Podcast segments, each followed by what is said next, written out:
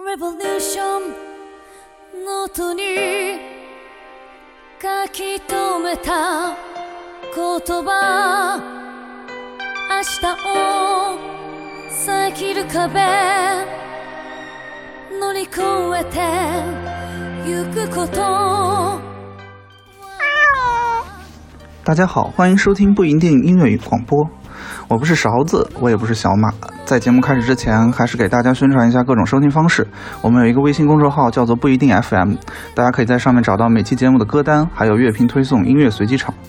然后每期推送后面都会有勺子老师的个人微信号，大家可以通过那个加他的好友，加入我们的听友群。我们还有一个网站叫不一定点 me，也就是不一定的全拼点 me，大家可以在上面找到使用泛用型播客客户端订阅我们节目的方法。啊，别闹啦！感谢 Zero 老师和他的爱猫一起为我解决了片头总是说不好的问题。那本来按照原定的计划，小马应该已经返回北京了，他应该跟我一块儿录新节目的。不过今年的春节很特殊嘛，就别说是我们录音计划这种小问题，我估计可能全中国人的所有的步调、所有的计划都被打乱了。所以，嗯，现在正在内蒙的他不太方便录音的小马。他发起了这样一期节目，然后由我来把所有的东西串在一起。我有一个历史系的朋友，他每天都在记日记。他说他的同学们也会都在记日记，因为他们学历史的人认为，只有被记录下来的才会成为历史。所以我们呢，也想用我们这个微不足道的这个力量嘛，稍稍的记录一下这段历史。嗯，我们就邀请了不一定音乐广播的听众们，请他们录下自己。这段时间的经历感受，然后分享给大家。可能啊，我们在节目播出的时候，这个情况已经好转了，所以有一些特别负面的情绪，会显得有那么一点点不合时宜。但是，不管是正面的还是负面的，无论这个情绪和故事是普适性的还是有时效的。那我觉得所有的故事、所有的情感、所有我们嘉宾提供的这些录音，都是我们在为这个宏大的历史画卷上添加的一笔，虽然是很微小的一笔。那我们也希望在十几年后，甚至几十年后，有一些没有经历过新冠肺炎疫情的朋友们，能够从一个侧面体会我们当下的心情，然后了解我们当下的故事。子野老师没有讲述自己的故事。但是他为我们推荐了一首歌，这首歌是来自滨崎步的《Seven Days War》。二零一零年的时候，滨崎步举办了一场叫做“滨崎步摇滚马戏团二零一零巡回演唱会”最终场七天特别公演的演唱会，就连唱七场，叫做也叫做代代木七日演唱会。这场演唱会他自己把它称为叫 “Seven Days War”，就是七日战争。当时怎么呢？当时滨崎步被日本的媒体唱衰啊，就是有的媒体特别的缺德，就是拿什么当标题？滨崎步隐退劝告当做媒体的标题。他认为那个时代的潮流这么残酷，滨崎步应该有自知之明，就知难而退，就隐退了算了。但是滨崎步说不，所以滨崎步这场。演演出大获成功，然后随后他发行的那个专辑叫《Love Songs》也是大获成功。他其实，在二零一一年四月份就发行了摇滚马戏团的专辑，然后紧接着在十月份又发行了《Love Songs》专辑，两张专辑都很棒。那么这场演唱会的返场曲，滨崎步就翻唱了我们现在听到的这种这首《Seven Days War》，原唱是 T.M. Network。演唱会最后一场的版本收入到了滨崎步的新专辑叫《Love Song》里面。的是一首 bonus 单曲，然后呢，Love Song 的第二支单曲叫 Crossroad 的单曲版本里面也收了这首歌的录音室版本，也就是我们现在听到的这个版本。那么编辑部其实他用他自己的实际成绩证明自己并没有被时代的潮流淹没。Love Songs 中有三首单曲叫 Moon Blossom、Crossroad 还有 L，它先后的登上了公信榜的榜首。所以，滨崎步总计就有连续二十五支单曲首周冠军，她成为了日本音乐史上连续首周冠军单曲最多的女性歌手。《Seven Days War》是一首非常积极向上的歌，我觉得可能 Zero 老师想传达的心情就是这种积极向上的心情。那虽然你直接去看歌词啊，他想说的是那种想成为自我、想活出自我的这种感觉，但是我觉得。可能这种积极向上的心情是每一个沮丧的人都需要的一种力量。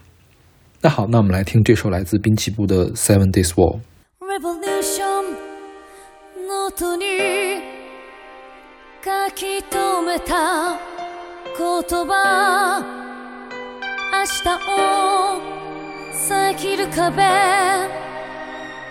乗り越えてゆくこと割れた。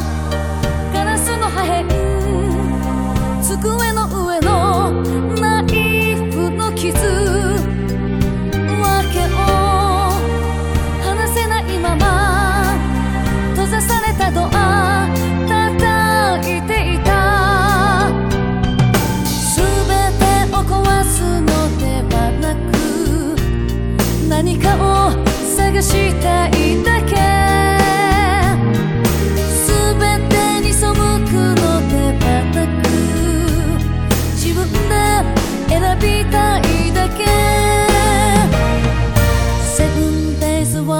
戦うよ。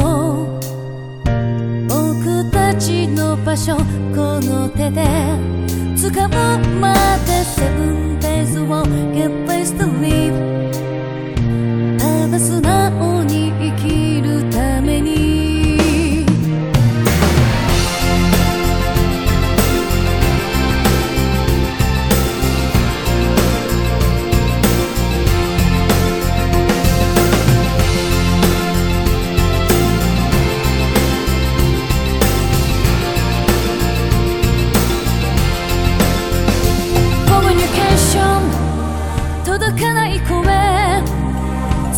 たシューズちぎれたシャツ。ルールと正しさの意味。わからないまま知って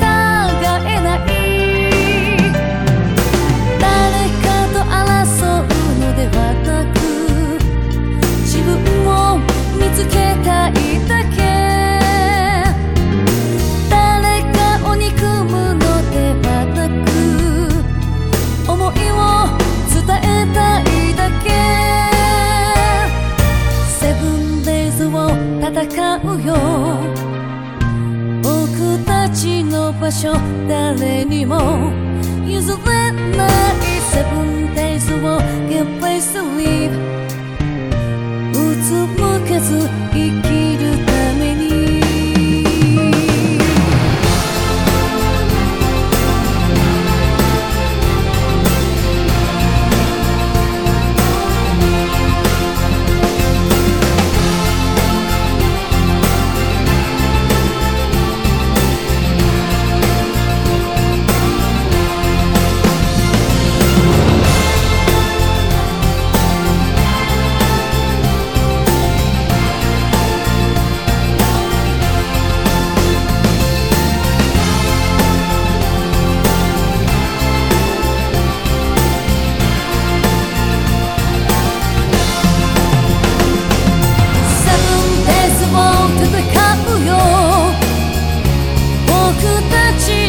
の場所この手で So go with the seven days を Get place to live ただ素直に生きるために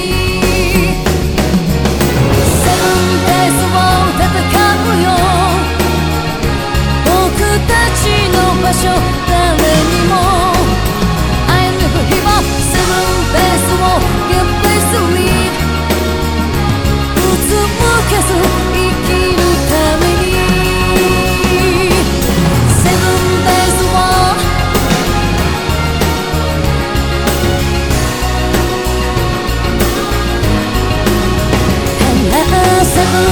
the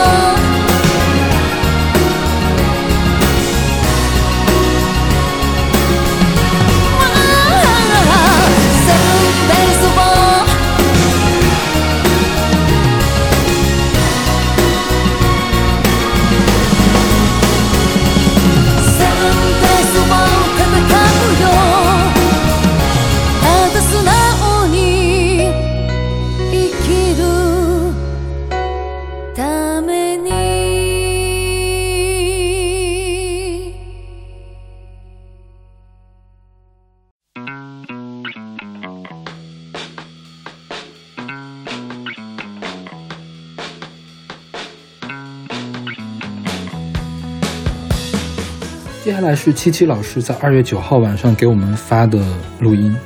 Hello，为了支持两位老师，所以一定要参加一下这一次的特别策划。这次疫情，其实我应该就像大多数的普通人一样，有愤怒，有难过。过年回家待了两个礼拜，但是一个朋友都没有见到。每天临睡前刷一刷消息，就会非常焦虑的失眠。二月初我就回到了北京，开始远程办公，下周也要按计划去公司正常上班了。和我一起还在读书的一些朋友比起来，就突然体会到了社畜的惨。刚回到北京的时候，发现家里的网断了，因为要工作，所以挺急的，就立刻打了电话报修。维修师傅很快就上门了，戴着口罩帮忙修好了网。那个时候就突然想到了苏打绿的《他下了夏天》。周末在家看了一部电影，叫做《阳光普照》，和现在这个时期还挺适配的。电影原声带是铃声响做的，听得出来非常用心，也可以推荐大家去看一看。我觉得这部电影呈现的是一个非常真实的人生，阴暗破碎，一地鸡毛，有人死去，有人苟活。但是我觉得这恰恰才是真的人生。所以经过了这一次的疫情，我没有看到黑暗腐朽的一面，也看到了很多闪闪发光的普通人。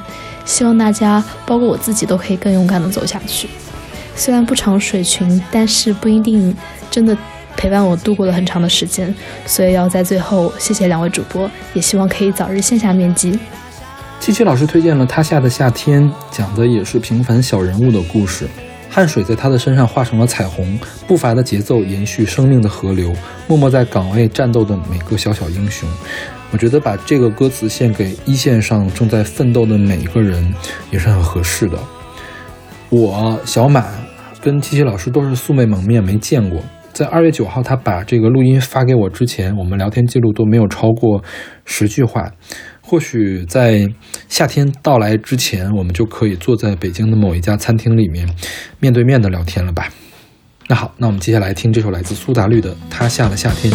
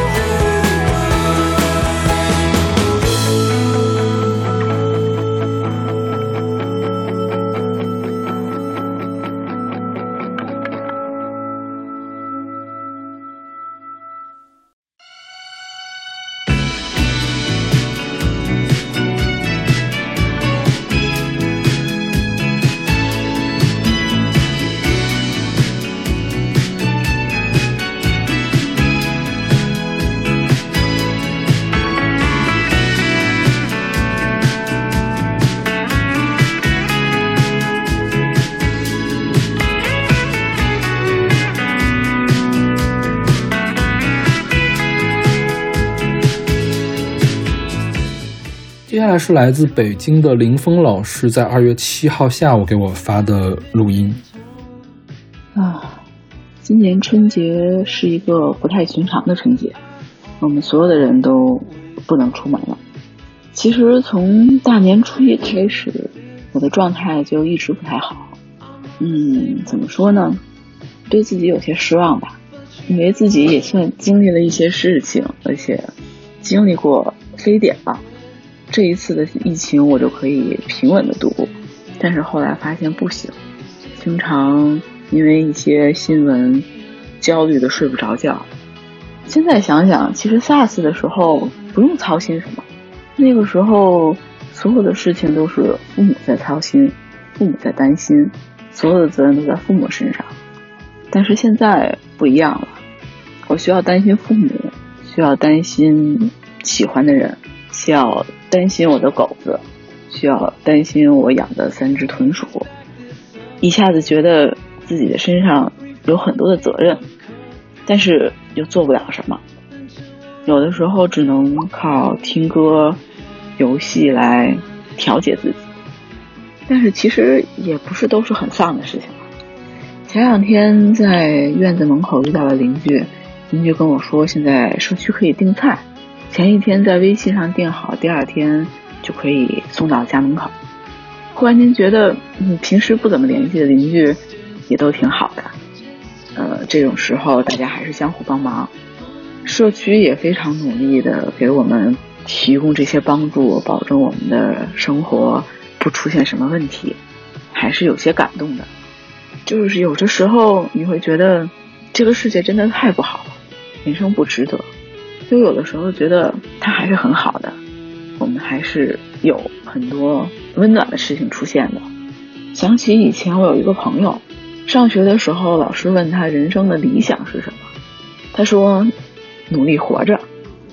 那个时候真的觉得他可能标新立异吧，但是后来我才知道他。从小就有很严重的哮喘，经常需要请假在家，然后躺在床上，不知道自己能不能活到明天。所以努力活着就是他人生的理想。其实现在想想，人生哪有什么值得不值得，就这么一次而已，就是努力的活着，可能的话，让这个世界变好一点点就行了。前段时间，我跟林峰一直在玩桌上角色扮演游戏，叫《龙与地下城》，当然还有很多其他人跟我们一块玩哈。这个游戏的要点是什么呢？是游戏的组织者要提供一系列的场景、事件，还有历史的背景。那其他的参与者呢，要按照游戏的规则和自己的想象来创立一个属于自己的角色，然后扮演他，去在这个场景和事件里面来做一些事情。林峰这个人很喜欢耍酷，所以他把自己设定成一个叫什么？从小接受邪恶组织训练的一个冷血的、一个不善言辞的杀手。不过林峰这个人他很乐观、很善良，然后有很有童趣嘛，所以他的这个角色就经常偏离了设定。那么我们其他的玩家就强烈要求赶快你改一下你这个设定嘛，然后他就从原来的混乱中立变成了混乱善良。我觉得一个像林峰这样单纯而且善良的人，假如他没有经历过专业的，呃演演技的这种训练，或者是他没有演戏的这种天赋嘛，他想扮演坏人，我觉得是有点难度的。那么林峰就跟他在游戏中扮演的角色是一样的，他总是去关心他人，十分敏感，又很容易共情。那这里我们就不如送给大家一首。盖门老师推荐的音乐来自 Real Estate featuring CO1 ISO 的 Paper Cup，这是一首今年刚刚发行的单曲。这歌词写的很晦涩哈，但我觉得也没有必要过分的去硬去解读它。最最重要是它给人的。感觉就像甘美老师的推荐语一样，说让人想起，在一个好天气里想起过去的事事情的时候，会涌起的一些遗憾和无奈，就像下山后回头去仰望高山的感觉。我觉得这样也挺好的，就是你听一些有一点的淡淡的遗憾和无奈的歌，你可以让你的沮丧的心情随之稍稍的发泄出去，也挺好的。那好，那我们来听这首来自 Real Estate featuring Selwyn ISO 的 Paper Cup。 You always come up cold without having been told. Was I ever that young, or was I always old? You're trying on new fits.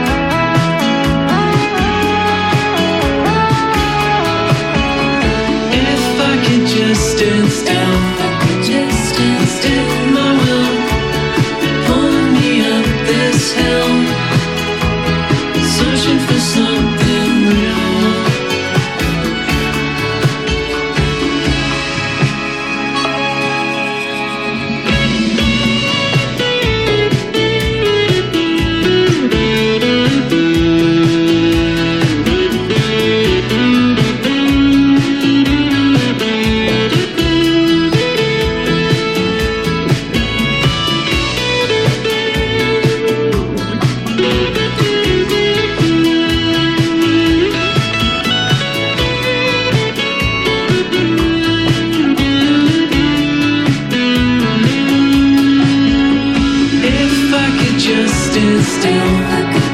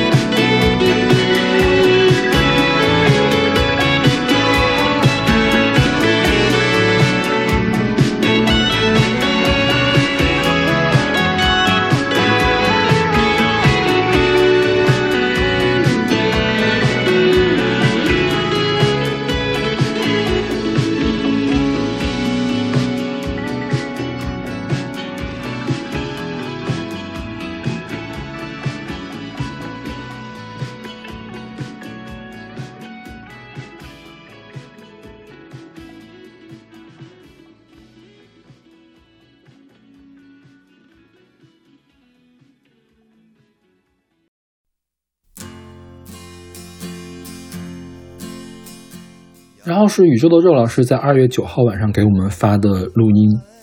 勺子老师好，小马老师好，我是宇宙的宙。然后今天是正月十六，嗯，之所以要拖到 DDL 之前才录这个音，除了自己的拖延症以外，很大程度上还是因为觉得无话可说。一方面，最近社会上是发生了蛮多的新闻的，以至于多到不知道从何开始说起。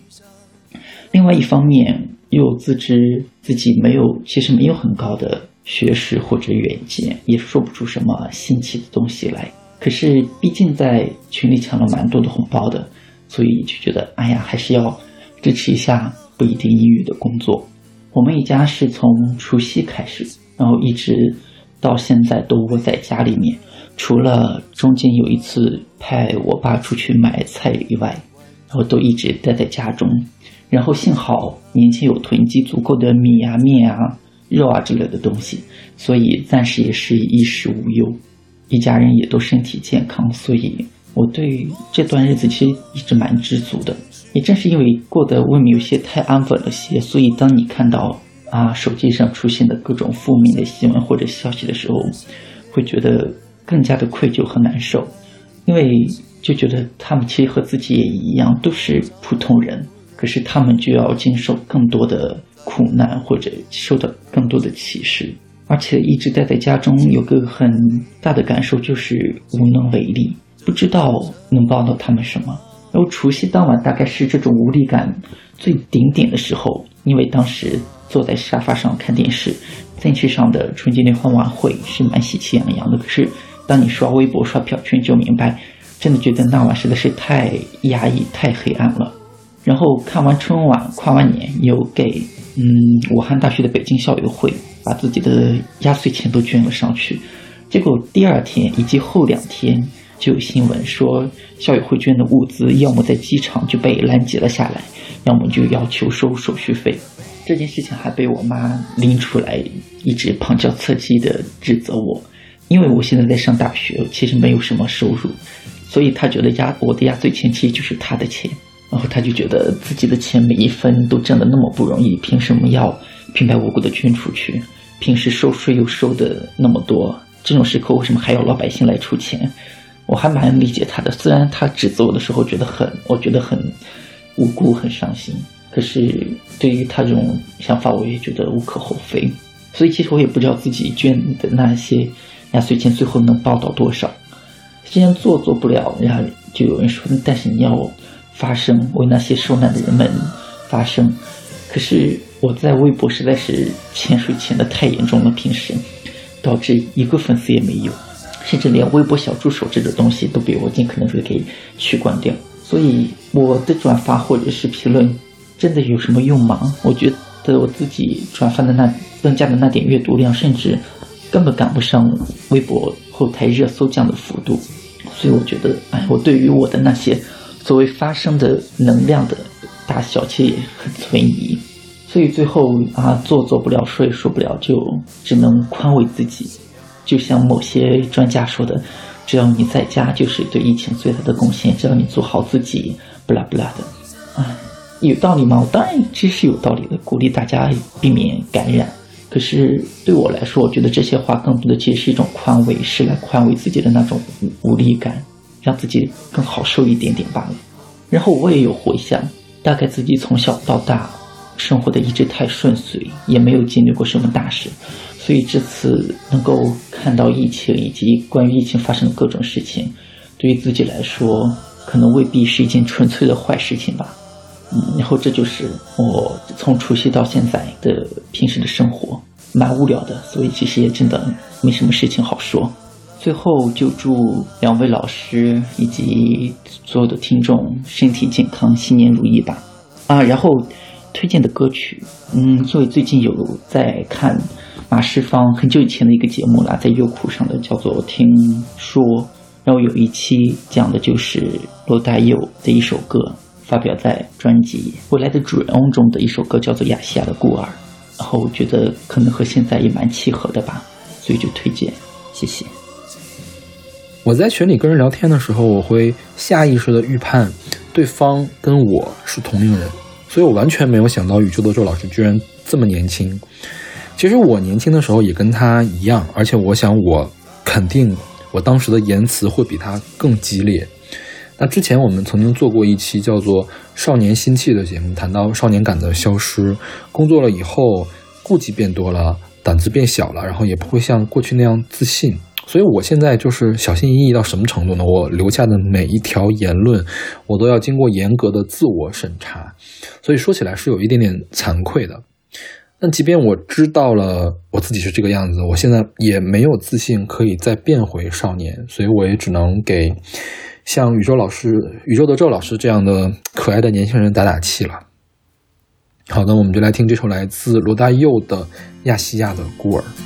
亚细亚的孤儿在风中哭泣，黄色的脸孔有红色的污泥，黑色的眼珠有白色的恐惧。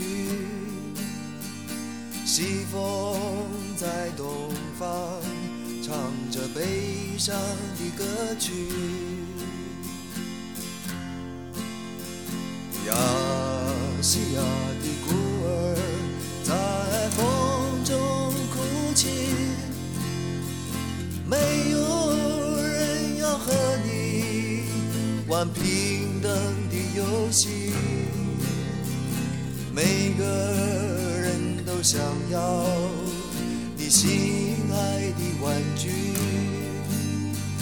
亲爱的孩子，你为何哭泣？多少人在追寻那解不开的多少人在深夜里无奈的叹息？多少人的眼泪在无言中抹去？亲爱的母亲，这是什么道理？亚细亚的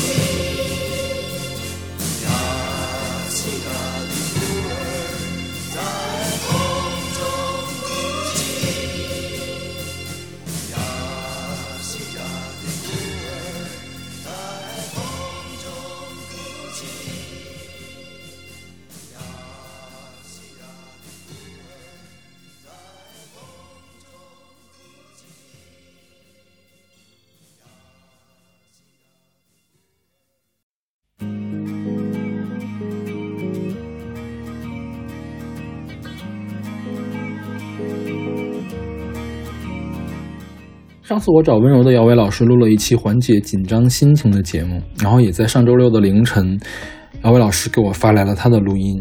姚伟老师春节的时候回家探亲，原计划是在元宵节的时候返回德国。本来其实我们已经约好了，趁着他转机的时候可以见一面，但是由于疫疫情的缘故嘛，就只能算了，作罢了。嗯，他的故事就更加的一波三折一些，我们来听一下他经历了什么。嗯，在本次节目呢，其实我想描述一下我今年过年的经历，以及对比一下以前过年和这几年过年对于我的变化吧。首先一个变化就是因为环境保护，我们过年从一八年开始，我们禁止燃放烟放爆竹了，在城区里面，所以导致呢我们在除夕当晚十二点钟跨年的时候，曾经我们那边是需要放火堆，然后点那种。人高，然后手臂粗的香棍，然后放爆竹、放烟花，然后来进行隔岁。然后我们那边下午的年夜饭呢，是在下午两三点，可能大家中午就潦潦草草的吃掉，然后年夜饭是在晚上下午两三点，就是每户人家就已经开始了。然后每每户人家开始年夜饭的时候呢，就会在门口放烟花跟爆竹。然后其实意思也就是有一种给大家知道啊，我们家已经开始开饭了的意思。所以以前就家里会特别急，家家户户都能知道这家邻居已经开饭了，那家邻居开饭就像一种连环一样的，一家串一串。然后现在呢，今年呢就冷冷清清。就去年的时候，因为引进的烟花爆竹就已经比较冷清，甚至有些人家会买那种电子烟花爆竹，哔哔啵啵的那种萧条的声音，在一片静寂中显得更加萧条。今年我的状况是这样，然后。武汉疫情对于我呢，其实是早前就通过国内的社交手段，然后以及豆瓣、微博，在十二月底一月初的时候就已经知道这个情况，但当时不以为意，觉得人数控在四十一个，然后觉得事情应该不至于往太严重的地方发展，我觉得是可控。当时是各方说可控，我也说可控，然后在我工作结束的当天。是第一条新闻出来说，嗯，遇见了第一个，呃，就是一个病人去世了。对此，我当时就也不以为意，然后还是准备回家。嗯，同事其实还开玩笑说：“哎呀，你回家要小心啊！”我当时给他们回复是：“啊，肯定的。”他说：“你们是，他们说你要健康的回来。”我当时心想：“哎，肯定的。”他们还对我耸了一下肩，然后摊了一下手。当时我想：“哎，怎么不想别人好呢？”想些啥呢？这个想法，回家的时候我也做了一些准备，就以防万一，毕竟春运嘛。因春运呢，我也在回来的路上买了一些口罩。然后其实当时我是二十号到国内，呃，其实在国内的一些交通场所，比如说高铁站啊、汽车站，还是没有人佩戴口罩的。所以当时的整辆车上只有我一个人佩戴口罩。到家之后还是。我在家庭里跟大家说啊，大家最近注意这个肺炎的情况。然后他们之前是没有听说这个事情。嗯，之后就是新闻忽然间在我下飞机当天，武汉的人数就忽然增加了一百多个，我就知道情况比我想象中的严重很多。但是当时已经回来了，回来之后因为在国外，所以。然后就还是回家了，抱着一种希望他能赶快趁着这个过年能被控制住，然后大家能够过个好年。然后每天，但是每天还是特别紧张的看新闻，因为我害怕这个继续扩散出去的话呢，在全国性蔓延之后，会造成一些边境上的一些封锁，然后就可能出国会比较困难，然后就一直在担心着，过年前就已经在挂念着这个事情了。之后就是在过年期间，就是每天，因为当时可能有时差的原因原因，然后每天早上三四点钟就醒了，然后开始打开。当时丁香园出了一个每日的病情动态，每天就看那个病情蹭蹭蹭的往下往上升。刚开始浙江只有可能只有十例，然后忽然间爆出来说，忽然间一天晚上之后增加到了四十例，后来就成一种翻倍式的增长，让我感感到越来越紧张。我年前的二十号到家，到二十四号过年。年前我是在农历二十九的时候，跟我爸早上只是匆匆忙忙的，匆匆忙忙像打仗一样去了超市，赶着七点半超市开门，赶快就是赶跑似的，然后在超市里买了一点过年需要的一些酱油、醋，然后买了一些过年需要的蔬菜，去买了一几个新鲜的虾，然后去菜市场赶快买了几个螃蟹就回家了。哦，买了一点，呃，过年需要用的当汤圆跟奶黄包，然后就此过年就没有出门。除夕当天还好，除夕当天大家因为还是处在过年的环境当中，但是今年的除夕特别的安静。嗯，第一方面呢，在我家里面，今年我姑父恰巧在过年期间感冒了，然后虽然说，嗯，大家肯定应该没关系，但是大他在年夜饭就没来吃，然后家里就呃只有我爸爸、爷爷奶奶，然后我妈，然后姑姑跟我弟。因为大姑姑呢，我哥今年在在杭州搬家，他也提早去了一趟杭州，所以今年过年本来就异常冷清。哦，然后过年之后晚上春晚之后的隔岁呢，往年就就算去年不能放烟花爆竹，我们家那边还是会大家在门口生个火堆，然后大家还是会形式一下。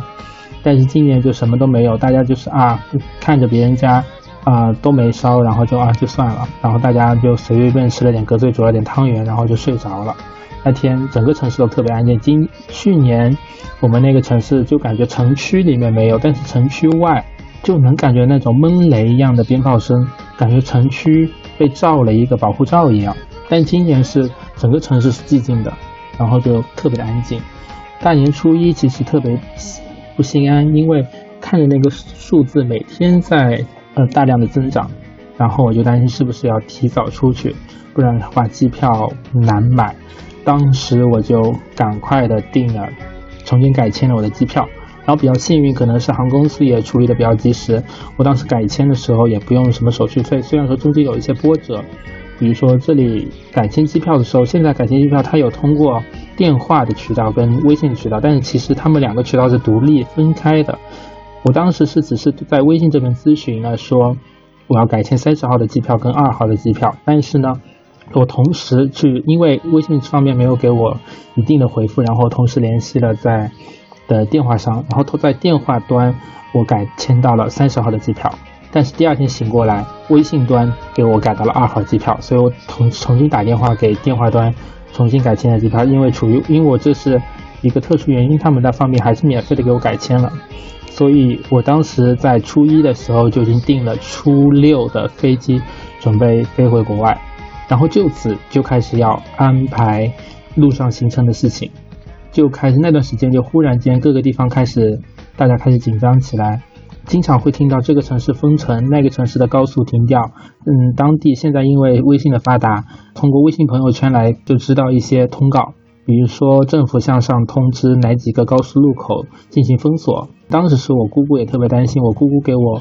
就是家里人比较小心，他们会想通过好几个方式，是比如说我家在浙西南，然后他们就说是不是去机场的话，在杭州萧山机场的话，是不是直接租一辆车从我家直接帮我运到萧山机场去？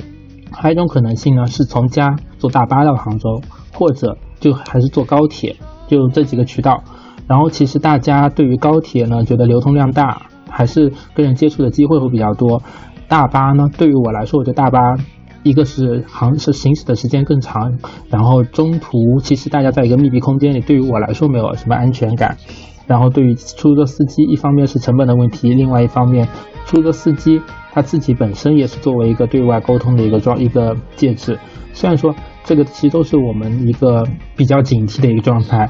相对比，就是当时我每天担心接到姑姑的电话，因为姑姑每天会打电话来问我准备怎么样，或者告知我一些交通上的情况变化。我每次打电话，她打电话给我都在担心是不是高速停掉了，是不是我这一次出去去杭州已经被封掉了，已经去不去不了了。然后就抱着这种战战兢兢的心态呢，初五就出发了，因为初六早中午的飞机，我初五初五就先到杭州。然后呢，这个一一段旅途就像真的战战兢兢打仗一样。首先呢，在出发当天，他们就先开车开到我们当地的开高速入口，询问当天是否高速通行，包括双向通行，是否车开到，呃，开到另外一个城市。他们他们把我送到高铁站的时候，他们返程回来的时候，是否会被会会被截留？然后另外一方面就是我在高铁上的跟其他人员的接触问题，其实当时现在相比起来是有点夸张的，因为戴着手套，全程涂消毒水，然后戴着密闭口罩，然后全程在高速上面，在高铁上面什么也不吃，什么也不喝，特别紧张，然后就随时保持跟四周物品接触的比较少。现在看来是有点过于紧绷了啦。然后到了杭州之后，杭州当时处在用出租车司机的话语说，就是现在返程季的话，一般要等出租在出出租口要等两个小时。现在我直接当场去，直接就有了，甚至后面还有排着五六辆空车，但是在我之后已经没有人了。然后上了车之后到宾馆，按照家里人的要求，我整个对整个宾馆进行整个消毒。其实当天晚上挺怕的，其实。宾馆之后，在我之后是不接待其他客人了。然后当晚只有我一个客人。当时是一个二十五楼的建筑，它的前台在十八楼，然后我的宾馆在十二楼，所以当时也就说明整个十二楼只有我一个人。然后半夜就能听到奇奇怪怪的一些管道里的可能通水声也好，什么通水，而且我的房间里有个巨大的衣柜，可能因为从小侦探小说柯南看多了，总是心心生恐惧吧。但是还是不管怎么样。还是睡着了，然后忽然间第二天早上五点钟接到家里的电话，说汉莎全线停飞，然后英航全线停飞。当时我一看我的和航，他用了一个英语大单词，就是比如说是从和阿姆斯特丹飞往杭州的航班被 suspended。但是我一方面这其中包括两个问题，它一方面是包括从阿姆斯特丹飞往杭州，而不是从杭州飞往阿姆斯特丹的飞机；另外一方面呢是。suspended，它到底是被延迟呢，还是被取消？当时其实特别着急，不知道这该怎么办。如果被取消了，当时我如果回家的话，回程应该是被封锁了。然后我进杭州呢，杭州进朋友或者家人的小区也是被封锁的，因为我作为一个外来人员。然后当时特别担心，不知道该怎么办。但是尽管这样，还是说抱着一个试探的态度，就是坐出租车先到萧山机场。先看看当时这辆飞机飞不飞，行李行李也先放在出租车上，因为做好了，完全如果一旦问清楚它不飞，我立马返回出租车，然后直接去杭州高铁站，然后重新坐高铁去上海，然后再转机。但幸幸运的是，那辆飞机还是保留能够可以飞行。然后在延误了四个小时之后上了飞机，在飞机上，虽然大家特别自觉的在整个环境中，大家还是。至少能戴着口罩吧，但是总是有一些疏忽，或者有一些大家觉得无所谓的人，可能会更加的放开一点。在飞机上也是特别小心，就是总感觉空气里飘散的那种，都是各自自我的在那种环境下的一种自我恐慌吧，害怕空气中飘飘散的一些病毒。然后在飞机上上面也没有吃，因为全程我跟朋友。其实，在准备离开和准在途中整个过程，我都跟朋友全程模拟该怎么办，包括在飞机上跟空乘人员说我要吃蛋糕，而不要其他任何的米饭类的东西，这都是事前已经模拟过一遍了。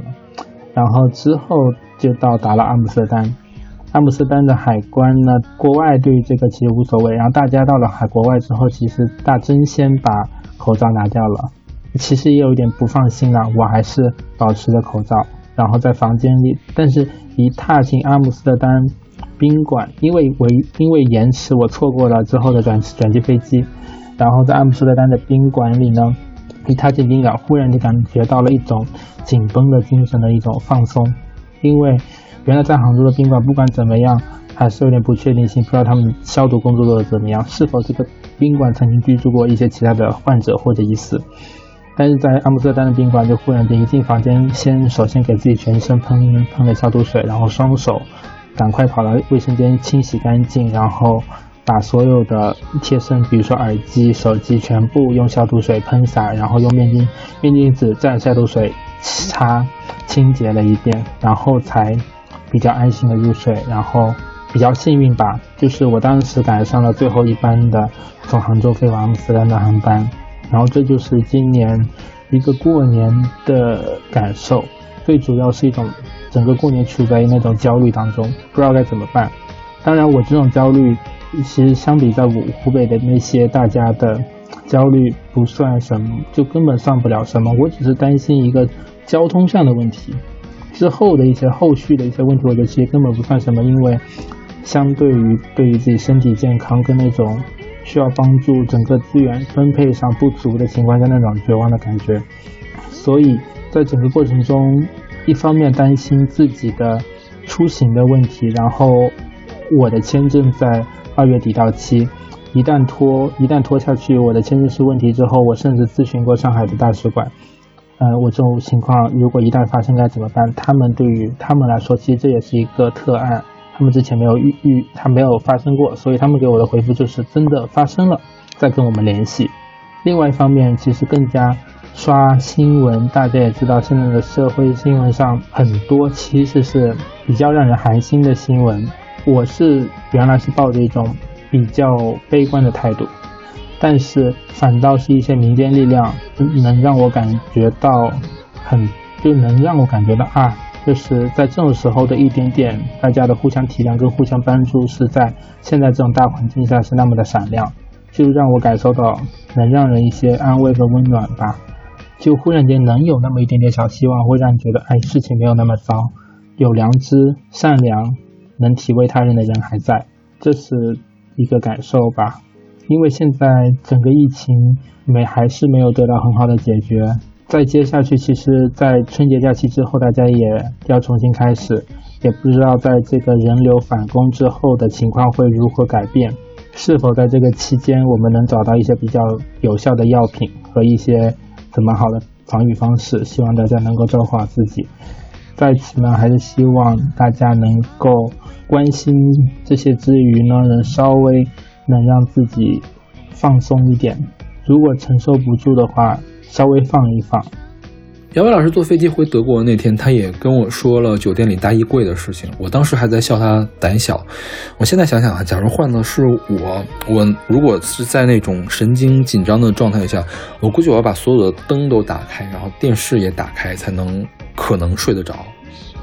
那这次温柔温柔的姚伟老师又推荐了一首温柔的歌，虽然。乍听起来，这个歌词有一点点哀伤或者是无奈，但是如果你听过他的解释，你会觉得是选在这里是十分恰当的。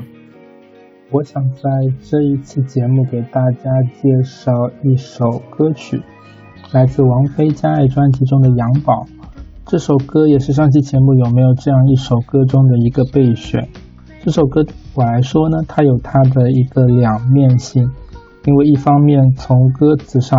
他像是勾勒了一个对爱慕对象倾诉自己内心的那种一种无奈吧。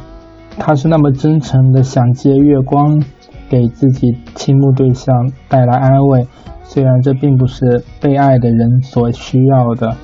对于太阳带来的温煦温暖来说呢，一朵向日葵的那种执着和追求的那种坦诚，在这里也显得不也挺温煦的吗？然后可能因为这首歌伴奏后的那个鼓点，把王菲的本来一种比较清冷的嗓音反而衬得有了一丝暖色，所以这首歌每次我听到这首歌，会觉得感受感觉到一种温暖，像是一种阴天里的太阳。虽然说能感受到一点点的小冰冷、小灰色，但是还是可能因为标题的关系先入为主。还是能感受到背后茫茫然然、朦朦胧胧的所升起的衬出来的一个阳光，一个太阳。然后，然后，而且王菲里面从咽部发出来的那个比较立体的哼唱呢，也给我带来一种释放的感觉，像是内心的焦虑和郁结，随着她的歌唱能从我的身体里被带出，然后爆炸出一些小火花的感觉。相反于歌词中的一点点惆怅，每次考试过后或者一些烦心事被解决了之后呢，我都会想起这首歌，然后走在路上，仿佛整条路都轻盈了起来，感觉是一种释放。所以在此，我想把这首歌介绍给大家，嗯，希望大家能也能从这首歌里面找到一点安慰跟温暖，希望月亮能给你带来你想要的安慰。当然。你的身边也有很多向日葵。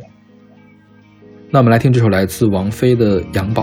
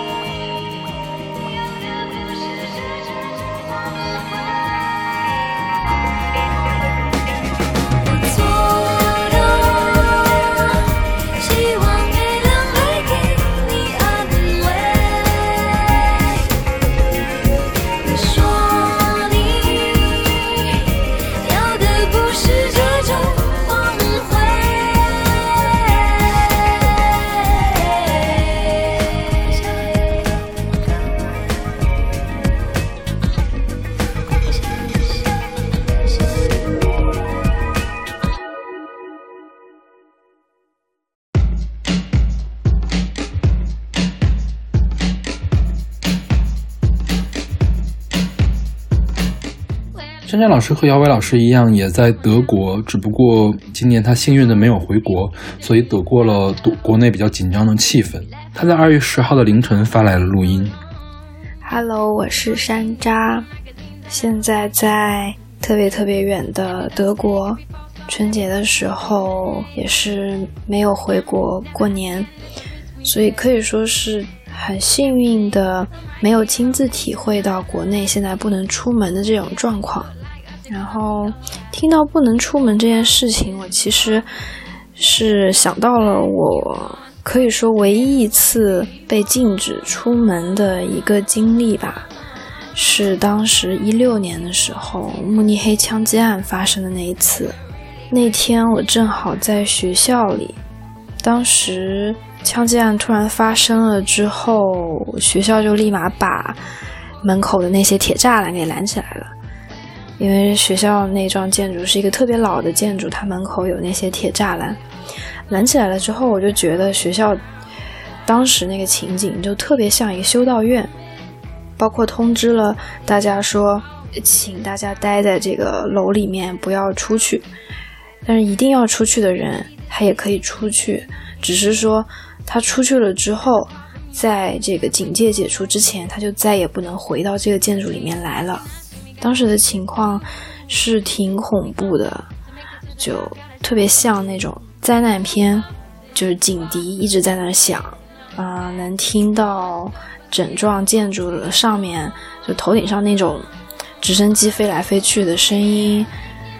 嗯，学校旁边还有一个教堂，也能一直听到教堂的钟声，这些声音混在一起，就让人感觉更加恐怖。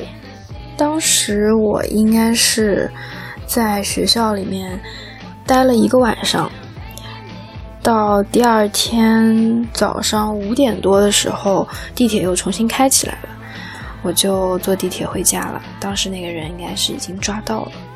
在疫情发生的这个情况下，我想到当时我那个经历，也就是一个晚上，都已经把我害怕的，不仅仅是心理上的害怕，生理上的特别害怕。就是跟跟朋友发消息的时候，整个手都是在抖的，而且真的能感觉到我就是腿软，有点走不动、走不动路的那种腿软。我就想到，现在在国内这种这么严重的这个情况下，大家呃在家里面待了那么久的时间，能够不出门，包括有很多人都是十四天一步都不能出门这种情况，应该是。心理上还是会很难受的吧，就是，嗯，就被闷在家里的那种感觉。我很难想象，如果说我现在要十四天一直被锁在家里，其他哪儿都不能去，呃，我会是一个什么样的状态？我觉得我应该是非常非常崩溃、非常非常难过的一个状态吧。但是还是能感觉到现在国内大家。是很努力的，都在做自己能做的、自己该做的事情，就是尽量保护好自己，嗯，保护好家人，然后也不去影响身边的人。这样，我觉得还是很能体会到中国人才有的这种集体感吧。像这种就是全民在家不出门，自己自像是一种自己隔离自己的这种状态，我觉得这个在德国。几乎是很难实现的一个状态吧。总之，希望疫情快点过去，然后大家还是都要健健康康的吧。虽然说北京没有特别严格的封闭管理，但我几乎也是寸步不出门。其实我的状态并没有山楂老师想象的那么严重，我相信大多数不是疫区的地方都是这样。但是我想象了一下。武汉或者是湖北其他的地方，我觉得那些地方跟山楂老师的想象可能真的是一样的。共情是我们人类的本能之一，我们人类社会之所以能发展起来，我觉得可能也离不开共情，尤其是对同胞的共情。所以，即便是远在几千里之外，像山楂老师这样的人对同胞的关爱也是不会减弱的。山山老师推荐了一首来自 Elisa Doolittle 的《Big City》，来自2015年的小乔小杨肖恩大电影，听起来特别的轻松愉快。我觉得可能是珊珊老师想要让大家的心情变好一点，在听过这首欢快的歌之后，可以变得更好一点。好，那我们来听这首来自 Elisa Doolittle 的《Big City》。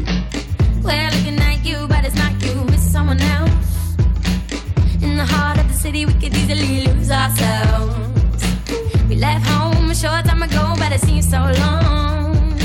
We've only seen this in magazines, and it looked like fun. Every double take, every false start, every wrong move we make. We start again, never at the end, there's a risk we take.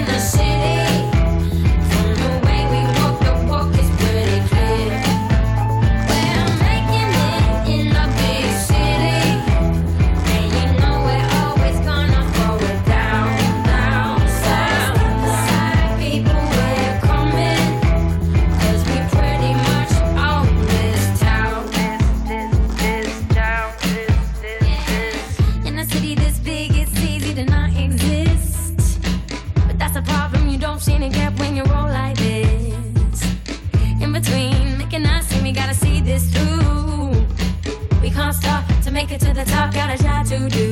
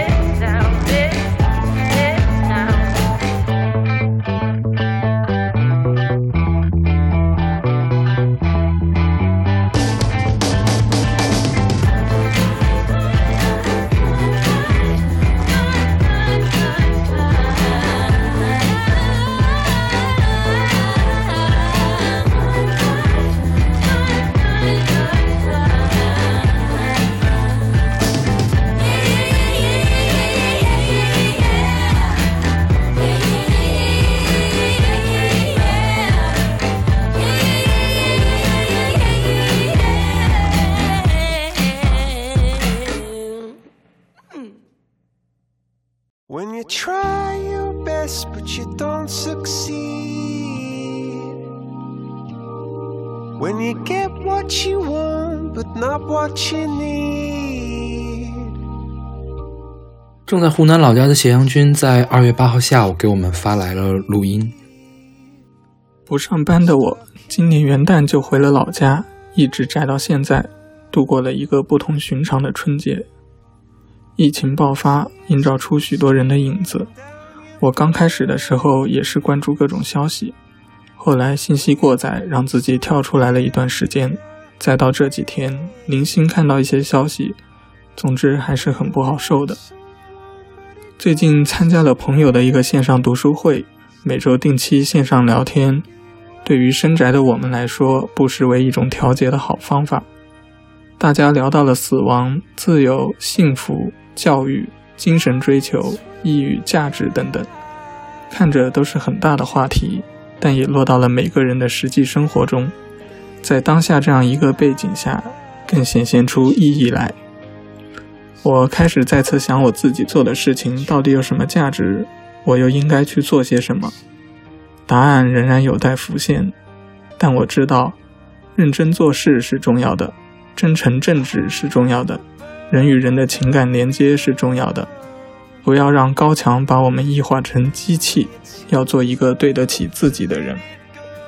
同时，这次我也看到了许多普通人的勇敢与承担。我爸就是一名医生，这几天他们医院要开始集中收治发热病人，而物资仍然紧缺，工作环境也很一般。但他最多也就吐槽几句物资的事，该上还是义无反顾要上，同时把自己跟我们隔离开，怕影响家人。这几天，华山医院的张文宏医生说：“人不应该欺负听话的人”，引发了很大的共鸣。我觉得我爸就是这样一个听话的好医生，在这次疫情中，还有千千万万这样听话的好人。就像鲁迅说的。这些人才是中国真正的脊梁，而不是状元宰相文章里涂抹的那些脂粉。希望他们不会被亏待，也希望疫情能早日控制，我爸能早日归来，朋友们也能早日相聚。跟秦阳君一样，我有很多亲戚都是医务工作者，每次看到他们工作的医院里或者工作的地区有病例增加，我都会感觉心里一紧。嗯，把时间倒退二十年，其实医生的名声不是特别的好，有医疗事故，然后会有什么医生吃回扣的这样的说法。那个时候老百姓们才是弱势群体。那现在现到如今呢，这个世道反了过来，医务工作者反倒成了经常受委屈的那些人。其实，即便不是在现在这个非常时期啊，我有一个在外科当主任的叔叔，即便是在大年初一，只要他在北京。他就一定要去医院里看看自己的病人怎么样。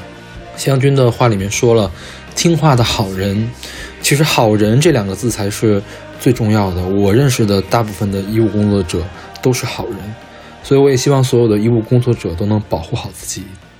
这里选一首 Coldplay 的《Fix You》，他们正是永远 try to fix you 的人。When you try your best but you don't succeed When you get what you want, but not what you need. When you feel so tired, but you can't sleep. Stuck in reverse.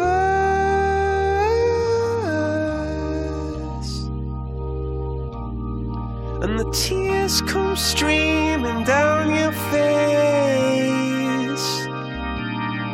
When you lose something you can't replace.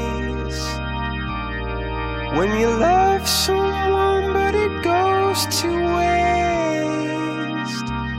Could it be worse?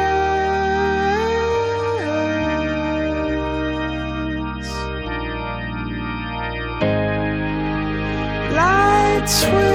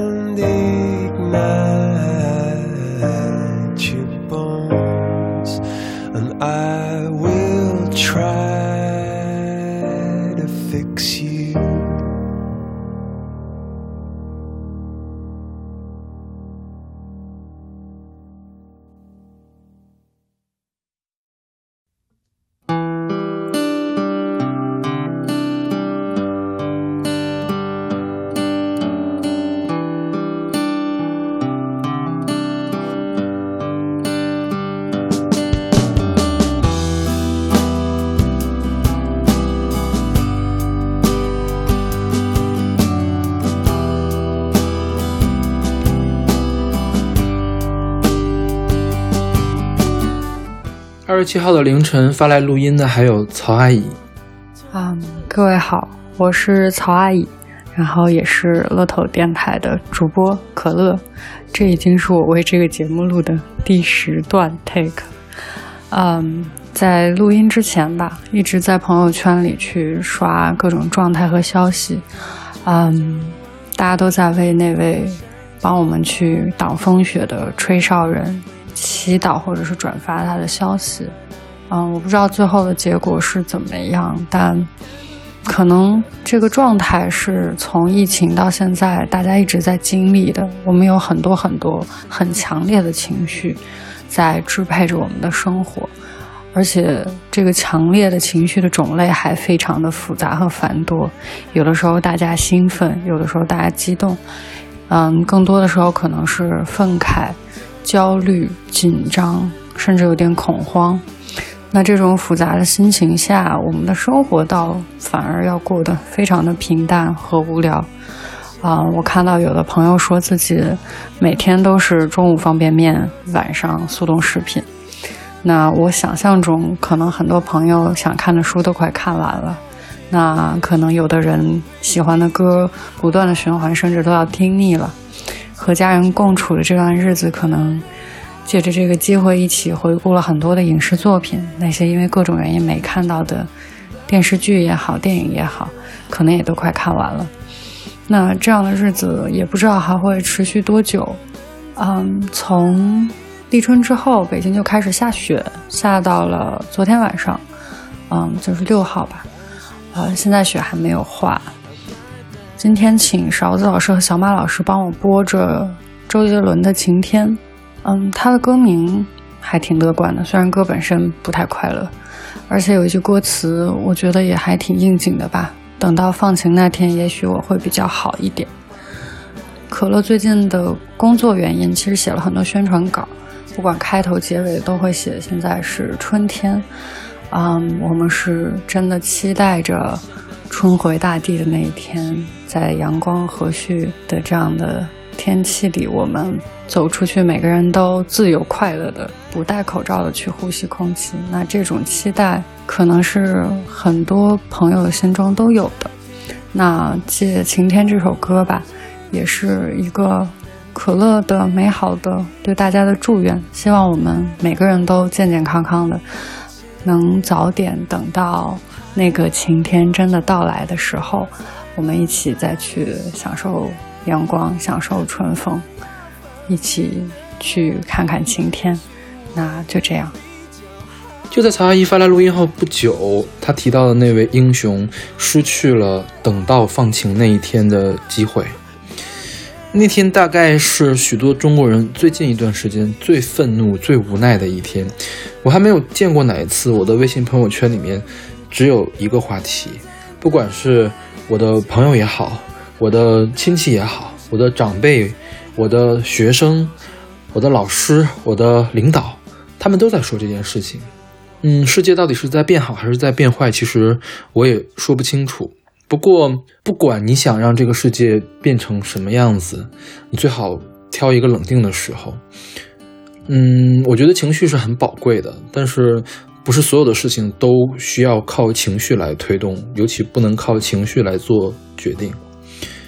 曹阿姨说，立春下了雪，那么立春的雪早就化了。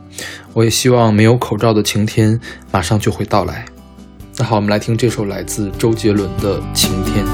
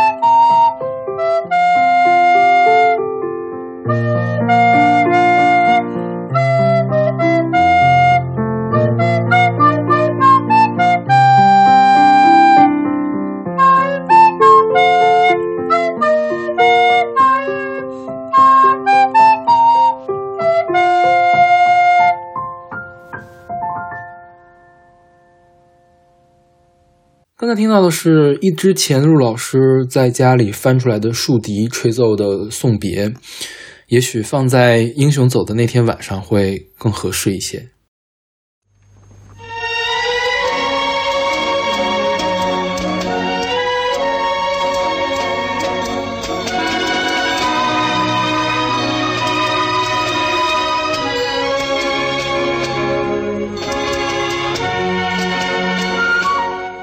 哈库君给我们发来录音的时候，已经是二月十号的凌晨，将近五点的时候了。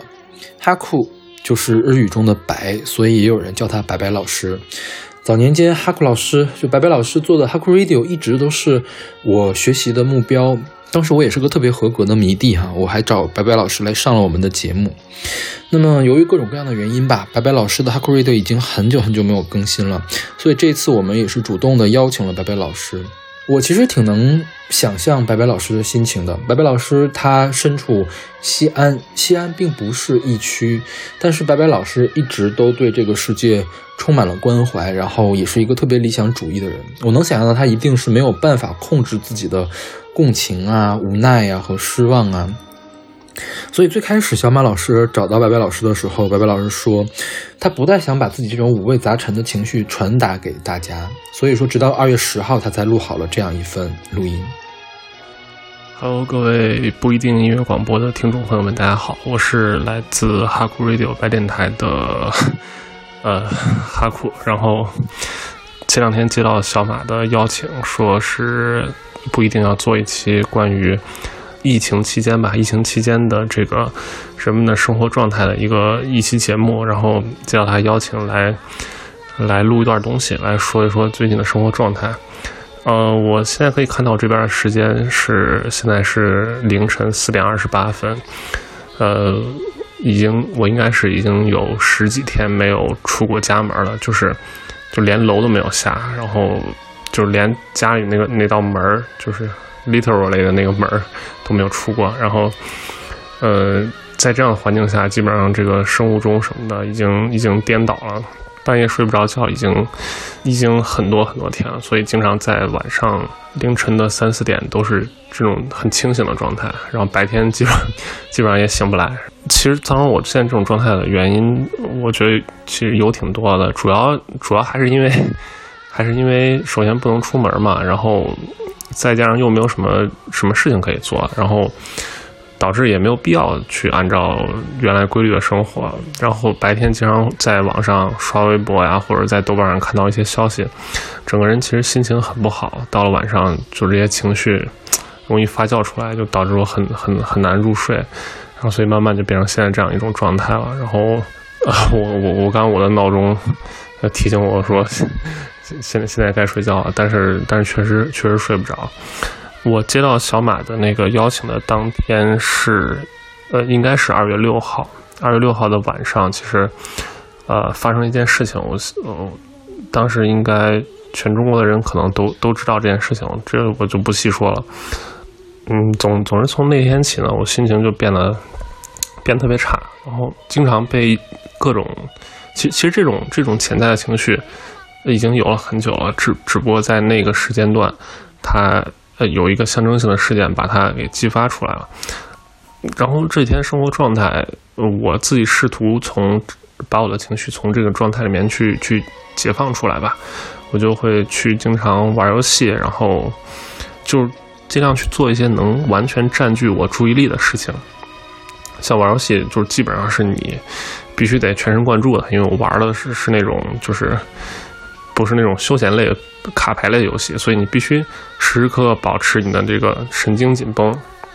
所以玩游戏的时候也是也是我经常用的一个调节自我心情的一个方法，就每当我呃比较难过，或者说有一段时间思思维特别乱的时候，我就会去玩游戏，然后这样就会把我从那个这种负面情绪里面去去去逃离出来，去解脱出来。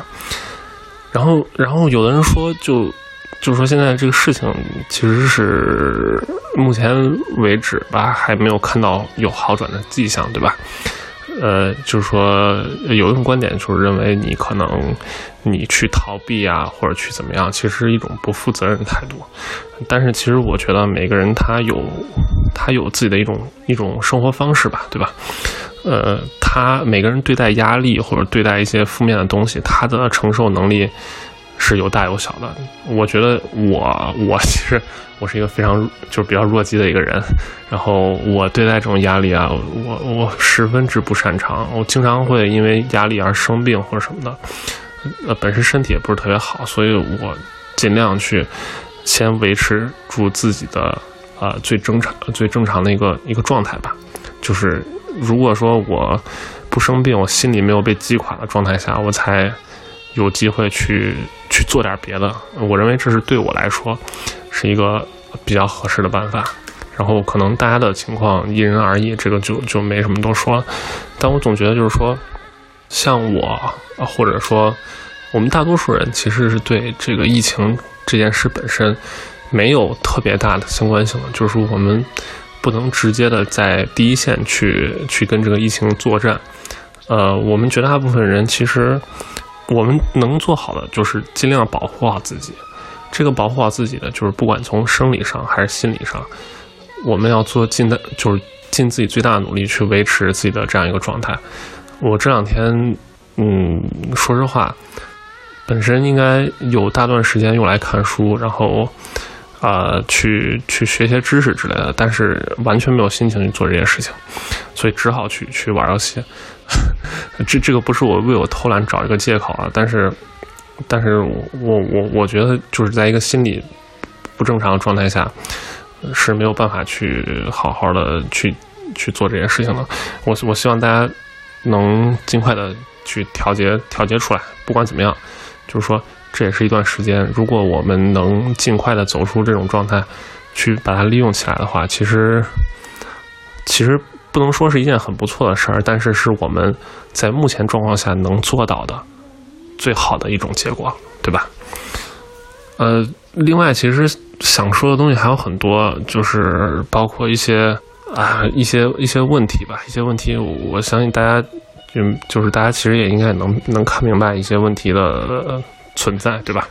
这这方面我就不多强调了，就说说一些比较小的事情吧。然后，其实这段日子对我来说还有一个呃算是一个好处，就是我通过玩游戏嘛，跟我以前的很多朋友也有的很多之前非常好的朋友也是比较忙，就不太联系了。但是这段时间大家在家里都没有事儿，所以我们天天就是天天一起开着语音一块玩游戏，其实其实挺开心的，就是。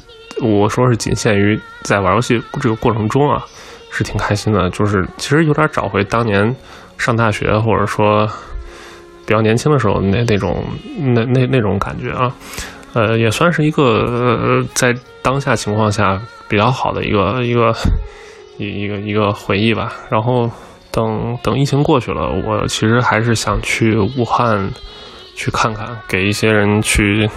献献花什么的，去去看看一些一些医护人员战斗过的地方，然后在祖国的这个大好河山去多走走，以前没去过的城市也也多去一去。其实还是能能到处乱走的日子，确实还是幸福的日子啊。呃，最后我就还还想说一点，就是小马之前问我放什么歌，有没有什么歌想放的？我前两天。有一有一条新闻啊，这个这个说的也不知道是不是对了，但是有有一个新闻就是说，这次病疫情的这个病毒是那个中间宿主是穿山甲，也就是说，有可能这次的疫情是由于人吃了这个穿山甲之后，而导致从野生动物传到人身上才爆发这次疫情的。然后这个消息出来之后呢，那个上海电影美术制片厂啊，就是就是就上美，他们之前制作了那个就非常经典的，就是我们童年的这个回忆，就是《葫芦娃》，对吧？《葫芦娃》我不知道，可能我年纪比较大了，对，呃。现在不一定的听众可能都会比我小小一些，我不知道大家有没有看过，对这个情节是否熟悉？就是在在这个葫芦娃整个故事情节里面，穿山甲是一个非常善良的一个角色，他为了救救这个老爷爷，最后是他也是自己牺牲掉了。呃，这个情节一直是我小时候一个泪点，我每次看到这这个地方，我就我心里就特别难过。然后上映。就是 sorry 不是，就是美术电影制片厂是他们，呃，在有这个消息之后，他们做了一幅海报。这个海报呢，就是这个葫芦娃的这个爷爷抱着这个穿山甲这个这个这个角色啊，然后他们都眼里都有眼泪，就是说，就说其实这个穿山甲，你你不要难过，这个这个东西不是你的错。是当然我我们知道这个问题在哪儿，当然他不是穿山甲的错，对吧？我我们有一些人，他他为了。他为了，我相信他也不是说因为穿山甲多好吃，或者说他因为某些什么所谓的能壮阳的这种执念啊，或者说他能彰显他去比别人能更高级一些，他能吃到一些更更违法的、更稀有的东西，他去选择吃这个东西。当然这是他们的错。呃，但是我我看到这个东西，我就就还是勾起了我童年一些回忆。就就为什么说到这儿呢？是因为呃，我看到这个上。是呃上美的这个海报之后，我就想起来，想起来我们小时候另外一部动画片儿是一个短片，叫《雪孩子》。这个雪孩子，呃，我估计大家可能没有葫芦娃名名气那么大，我估计大家可能就是也没有听过。这个故事情节很简单，其实讲的就是一个小兔子，主人公是一个小兔子，它因为害怕孤单，它就呃它就就是是冬天啊是。它就堆了一个雪人儿，这个雪人儿在动画里面它是有生命的嘛，然后把雪人堆好之后，他就成为小兔的一个非常好的伙伴，跟他一起玩耍，一起在这个雪地里去滑雪、滑冰，然后就度过了非常愉快的一段时光。后来这个小兔子就进屋睡觉了，然后结果呢，这个很不幸，这个屋子里面发生了火灾，然后这个雪孩子在外面看到这个呃屋屋里面着火，就很。拼命的进去把这个小兔从屋里面救出来了，当然他是一个雪做的一个一个人嘛，然后他把小兔救出来之后，他没有办法，他就已经融化掉了。然后我我每次看到这个，我我小时候真是看到这个，我就就会就就哭的崩溃，就就简直就不行。呃，我每次我想到这一点，就是因为在像在这次事件里面有很多人。他其实是像这个雪孩子一样，他为了保护我们，他最后自己可能牺牲了，像这个雪孩子一样，他融化掉了。嗯，所以我要我我本来跟小马说，我今天不太想说一些比较沉重的东西，但是 但是可能先说到这儿了。就是他要问我放什么歌，呃，我想放这个雪孩子里面的一个主题曲，然后。叫滑雪歌吧，应该是。然后歌词呢，大概就是其实是在说这个雪孩子他多么的纯洁。我希望大家可以去听一下这歌词。我希望把它献给呃，在这次事件中为了所有的人民牺牲的人。好，谢谢大家。我和白白老师是同龄人，大概是同龄人，所以当年的雪孩子我也看过。那时候雪孩子播放的时候，其实还引发了一场争论，就是是否该给孩子看悲剧的童话。白白老师从小就会因为动画人物的死而痛哭不止，所以可见他对这个世界抱有的温柔是从小就有的。温柔的人在现在这个时候是最容易受伤的，被负面的新闻包围，就会有强烈的这种无力感扑面而来。他会觉得这一切不是我的错，但是。我依然觉得很难过，所以我也希望像白白老师这样温柔而善良的人，可以早早的从这种低落感中走出来。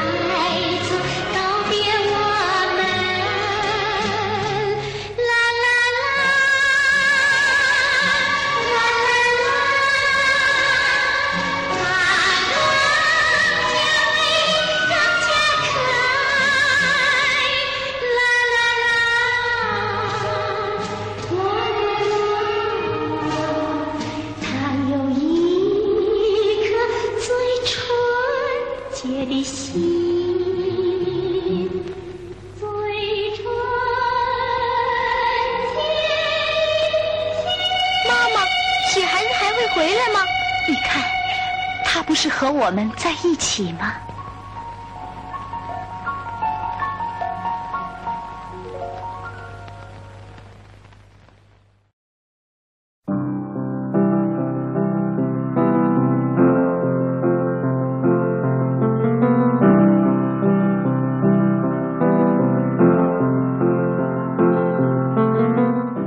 我也来讲讲我的故事。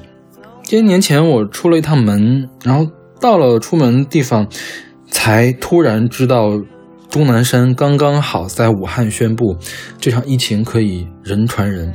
不过那个时候还是一片祥和，但是马上情势就急转直下了。回到北京之后，我赶快去了办公室，我找到了一盒我放了好长好长时间的，大概是两三年前我们单位当做福利发给我的防雾霾的这个 N95 口罩。然后呢，我还去我的实验室找到了我实验服旁边挂着的护目镜，准备第二天晚上坐高铁回家，为回家做准备嘛。然后第二天早上一起床，就发现新闻报道了之后，这个情势变得更加严重了。那我当时就决定赶快给我爸打电话，说我今年过年就不回家了。但其实当时让我做出这个决定，还有一个原因，就不光是新闻报得更严重，而是因为我开始咳嗽了。我当时回北京做的是卧铺，然后我的斜下方有一个大哥一直咳嗽没完没了，然后当时其实也没有特别的在意，不过我还是有一点点防护，就戴的是薄薄的一层的那种纸口罩，然后晚上睡觉也觉得不舒服，就把它给摘下来了。晚上睡觉的时候没有戴，那个时候我就突然就后怕起来，因为这个病最开始说的是对老人比较危险嘛，我特别怕是我。中了招，然后把病毒传染给我爸爸、我妈、我奶奶，或者说我在，因为我要从北京西站回家，因为从武汉过来的人也是走北京西站的，我也特别把病毒带回去，所以是我人生的第一次独自一个人过除夕。虽然我们家现在搬到了洛阳哈，但我和我爸都是东北长大的，所以我们年夜饭是按照东北的习俗，年三十晚上那饭最重要。菜得是偶数，一定要有鱼。然后我们到半夜十二点，一定要吃饺子，吃一个也行，但是要吃饺子。那么我就开始做我自己的年夜饭。我去超市买了菜，买了肉，买了鱼，买了饺子。本来是计划一周都不出门的，然后回家之后，我爸就远程指导，拿微信视频告诉我这鱼怎么处理，怎么蒸。最后反正是做了三菜一汤。年夜饭我们家哈一共十几个亲戚，开着五六个微信视频，谁都没回成家嘛，就一块儿这样吃了一顿年夜饭。当时我还想呢，本来觉得哎呀做饭都能做这么能干，肯定没问题了，应该是没有中招。但是结果吃完饭连春晚都没有看，就觉得特别特别的困，就睡过去了。然后晚上也没有吃饺子。大年初一一整天也是没精打采的。大年初二就是早上一起床之后就又觉得想要睡，就是我爸给我发视频，我都说两句就就挂掉了，就是特别的没有没有精神。然后中午的时候终于想到，OK，我得量一下体温，三十七度五。其实我应该马上就去医院的发热门诊的嘛，不过我估计是发烧让人脑子不好使，身体也不太好使，我就一直在床上躺着就没起来，就没想到要去爬去医院。然后是到了晚上，我之前说我那个当外科医生的叔叔给我打来一个夺命连环 call，三分钟打一个电话问我去没去医院，去没去医院，然后我才爬起来去了发热门诊。当时我是做好万全准备的，就是我把什么充电器呀、什么该带的东西都带上，就怕我被隔离嘛。然后新闻上说不让做。公共交通，我就自己骑自行车去了离我最近的医院，叫做上帝医院。上帝医院是一个二级综合医院，它特别的小，然后它发热门诊只有一位护士和一个年轻的大夫在值班，然后当天在那儿的还有一个已经做完检测、正在等待结果的一个病人。那护士阿姨哈，大概是阿姨吧，还有那个医生小哥，全副武装，就是戴着口罩啊，戴着护目镜啊。我当时是七点钟到的，我听他们对话，就是他们应该还没有吃晚饭。虽然说病人很少，但是就总是不断，一直都有人在来，然后也不知道他们什么时候能吃上晚饭。去那之后，这护士阿姨给我测体温，然后询问流行病史，就是问我去没去过疫区，然后抽了管血，验了血，然后做了鼻咽拭子，拍了个胸片儿。大概过了两个小时，结果就陆续出来了。因为拍胸片肺没事儿，鼻咽拭子查到是乙型流感，所以是虚惊一场。然后我就回去了，因为在那个地方也并不是很安全嘛。我走的时候，护士阿姨和那大夫小哥还没有吃上饭，然后我就骑车回家。在现在想，当时还好，北京的管控并不是很严，否则我当时还是有在发烧的。当时应该是烧到了三十八度多，我估计我都进不了我们小区的门儿。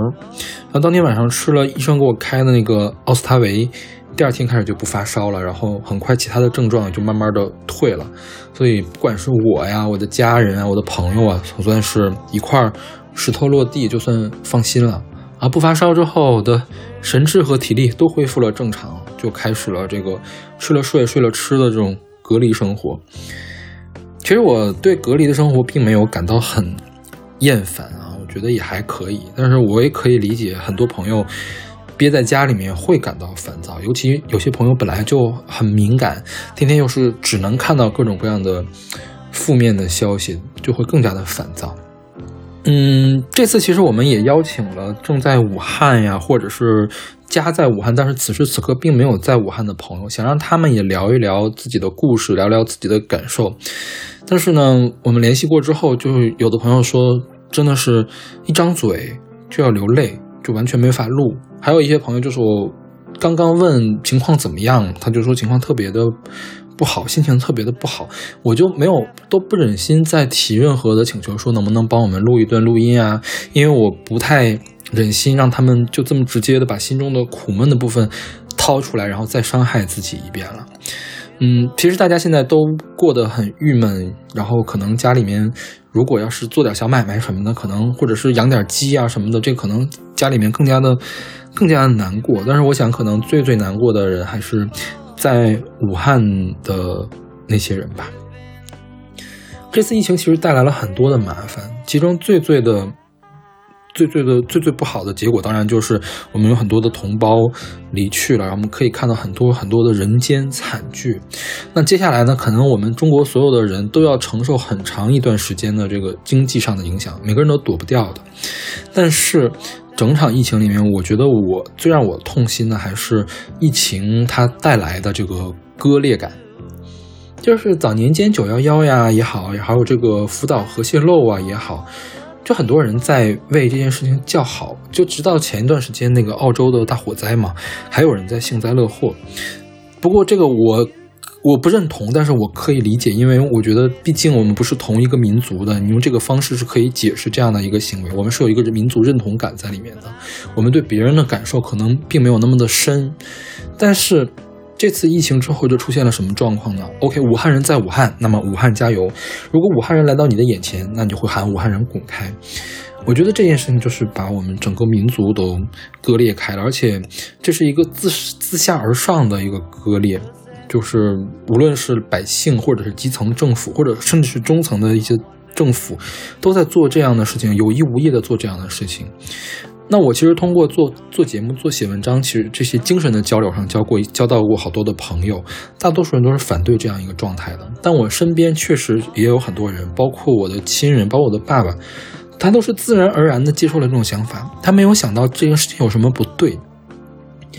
所以说，无论是疫情它催生了这种割裂，还是说疫情让这种原本就有的割裂暴露出来了，我觉得这样的割裂都让人感觉到其实挺难过的。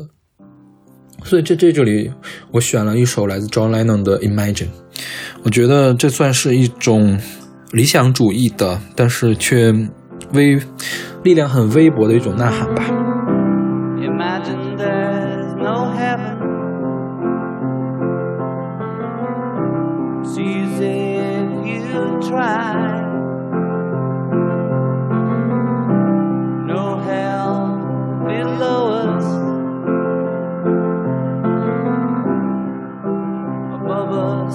the sky.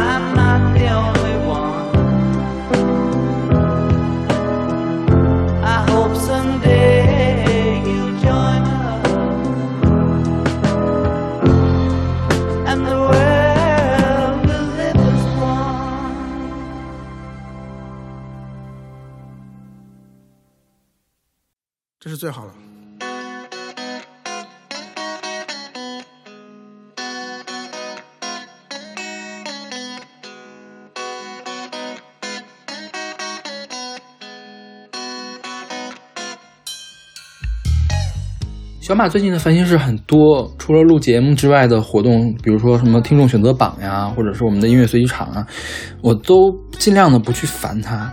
所以说我特完全没有想到，他竟然会用这么强的行动力，然后来策划出这样一期节目。之前的这个征稿启事是他写的，主题是他定的，然后邀请嘉宾也是他一个一个去特邀的一些嘉宾。不过我后来想想，这个也是意料之外、情理之中的事情。小马跟今天我们大部分的嘉宾一样，特别温柔，特别善良，而且有点敏感，所以对于这样一场突如其来的灾难吧，以及接下来引发的可能会还有一些可能会引发的一系列后果，让他心里特别的难受。我觉得小马的心理他不如我强大，嗯，他应该也会承认这一点，但是我觉得小马会比我更愿意去。抗争，我特别特别钦佩小马这一点。他之前要做少年心气的节目，就是为了保持住、保存住自己心里面这点少年心气。那么值得一提的是，其实白白老师也做过同样题目的节目，但是对于我来说呢，我的少年心气其实早已经丢了。所以今天我要把小马的录音放到最后。大家好，我是小马。呃，今年因为工作的关系，我腊月二十六，也就是一月二十号的时候，还在福州出差。那天发生的事情，大家可能嗯多少还有些印象。那一天，钟南山在电视上说，这一次的肺炎是可以人传人的。然后可能是因为福州的气候比较温和吧，也不闹雾霾。我那天在福州找遍了商店，都没有找到口罩，然后。回到北京，在家里翻了半天，终于翻出来了一个早年间因为北京闹雾霾的时候我囤的 3M 口罩。北京的空气质量这几年在逐渐变好，我后来也一直没有再用，没想到这个时候派上了用场。嗯，腊月二十七那天，我就戴着这个口罩坐了七个小时的大巴回到了家，耳朵都要被勒掉了。那个时候大家还没意识到这件事情的严重性，我让我爸去。嗯，药店买口罩竟然还买得到，但后来情势急转直下，口罩也买不到了。嗯，年后我所在的这个县城也开始禁止机动车上街，安排公职人员给小区站岗，整个的县城都如临大敌。我回北京的时间也是一拖再拖。嗯，为了过年，我们县城每年其实都会布置漂亮的灯光。今年，其实我爸妈还给我预告说特别漂亮，结果。灯光确实很漂亮，但是没有人欣赏。每天看在在窗户上面看到外面五彩斑斓的这个年味儿，却人丁稀少，非常的令人难过。我想这个年过的，大家心情都很复杂。我们县城里面也传出了这个，比如说某某大酒店因为停业，然后年前囤积的食材也都浪费了。然后有什么贱卖的消息？广场旁边，嗯，依然会有大爷在那里卖糖葫芦，但是顾客却非常的少。我去逛超市的时候，稀稀拉拉的每一个人其实都是面带忧惧之色，和刚刚播出不久的那个春晚形成了非常鲜明的对比。每天晚上都可以在微信上看到很多的谣言，比如说，哎呀，明天开始全县的。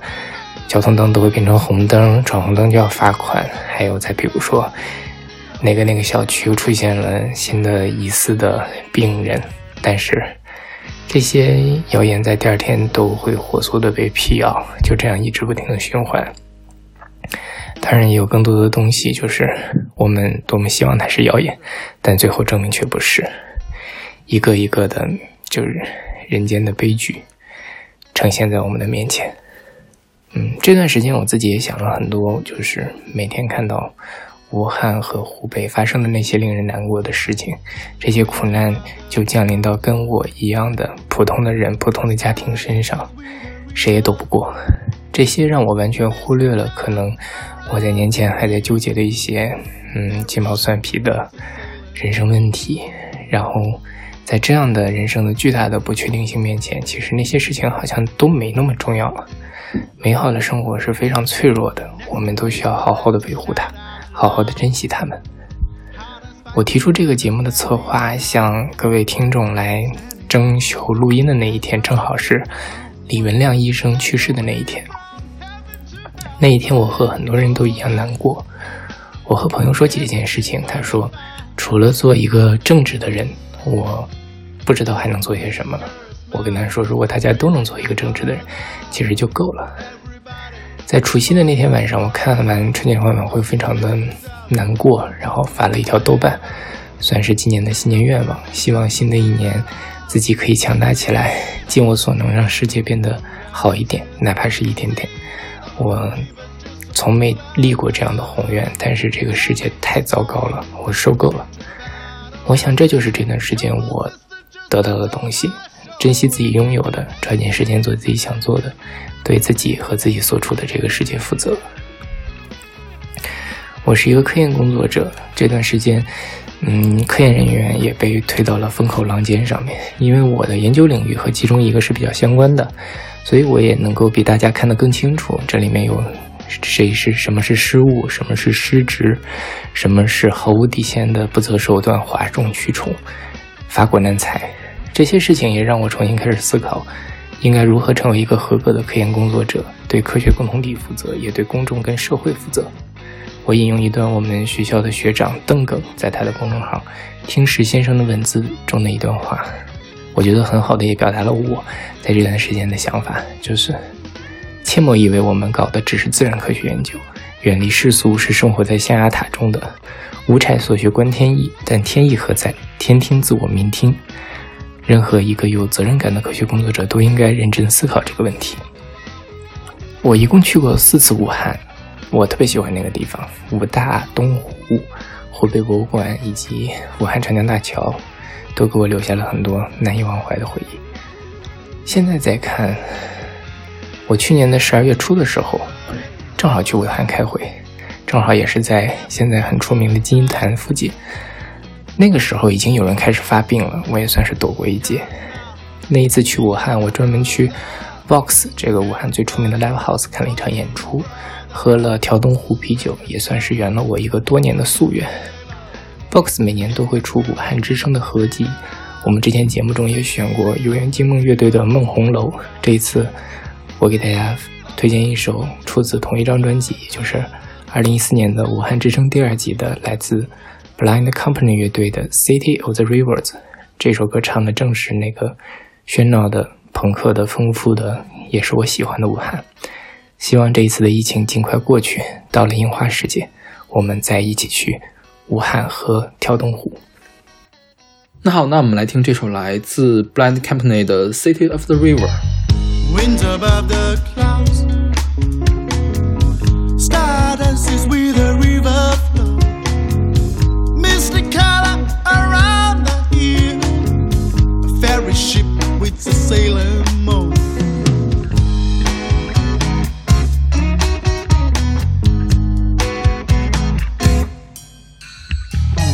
My next door neighbor like to shout out loud. Hot and spicy is a family style. Standing on the edge of the cliff, I'm one step away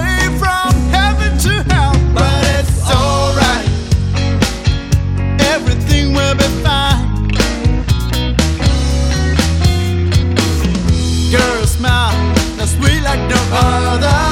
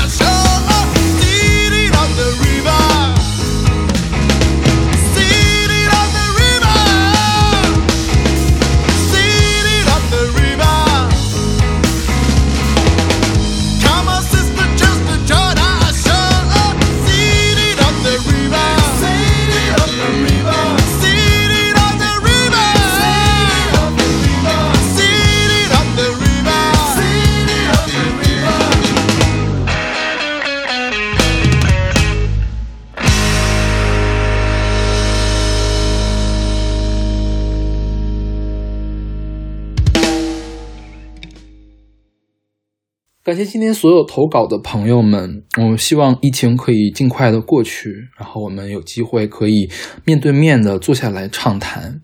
那么也祝愿不一定音乐广播的所有听众，还有他们的家人朋友们都能平安健康，也祝愿所有的人都能挺过这一场疫情，然后挺过疫情过后的过后的种种。那么我们下期再见。My life I has to fight, nigga.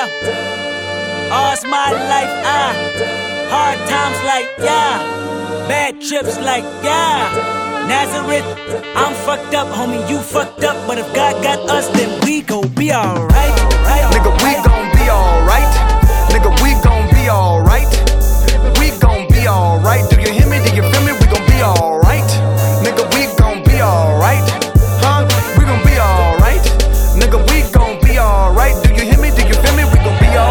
Uh, and when I wake up, I recognize you looking at me for the pay cut. Bahamas, I be looking at you from the face down. One Mac 11, even boom with the bass down. Skimming, and let me tell you about my life. Painkillers only put me in the twilight. With pretty pussy and Benjamin is the highlight. Now tell my mama I love her, but this what I like. Lord knows. 20 of them in my Chevy, tell them all to come and get me. Reaping everything I sow. So my karma come in heaven, no preliminary hearings on my record. I'm a motherfucking gangster silence for the record. Uh. Tell the world I know it's too late. Boys and girls, I think I've gone crazy. Trying to decide my face this all day. Won't you please believe when I say, when you know we've been hurt, been down before. Nigga, when our pride was low, looking at the world like, where do we go? Nigga, and we hate po po they kill us dead in the street for sure. Nigga, I'm at the preacher's door. My knees getting weak and my gun might blow, but we gon' be alright. Nigga, we gon' be alright. Nigga, we gon' be alright. We gon' be alright. Do you hear me? Do you feel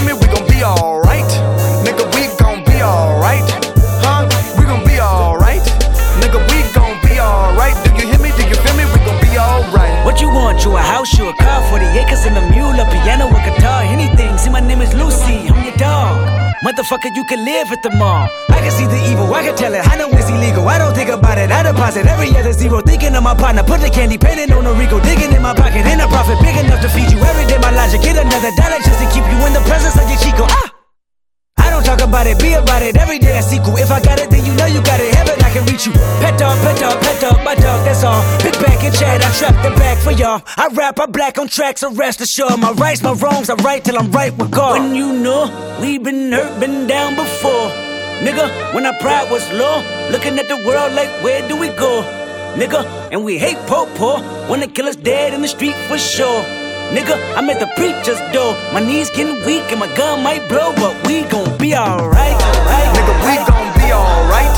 Nigga, we gon' be alright.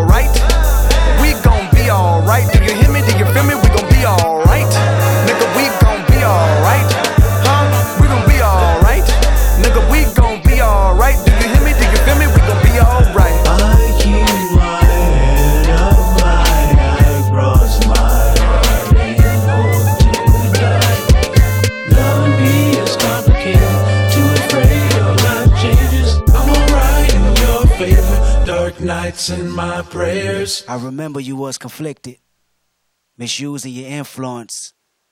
Sometimes I did the same, abusing my power full of resentment, resentment that turned into a deep depression. Found myself screaming in the hotel room.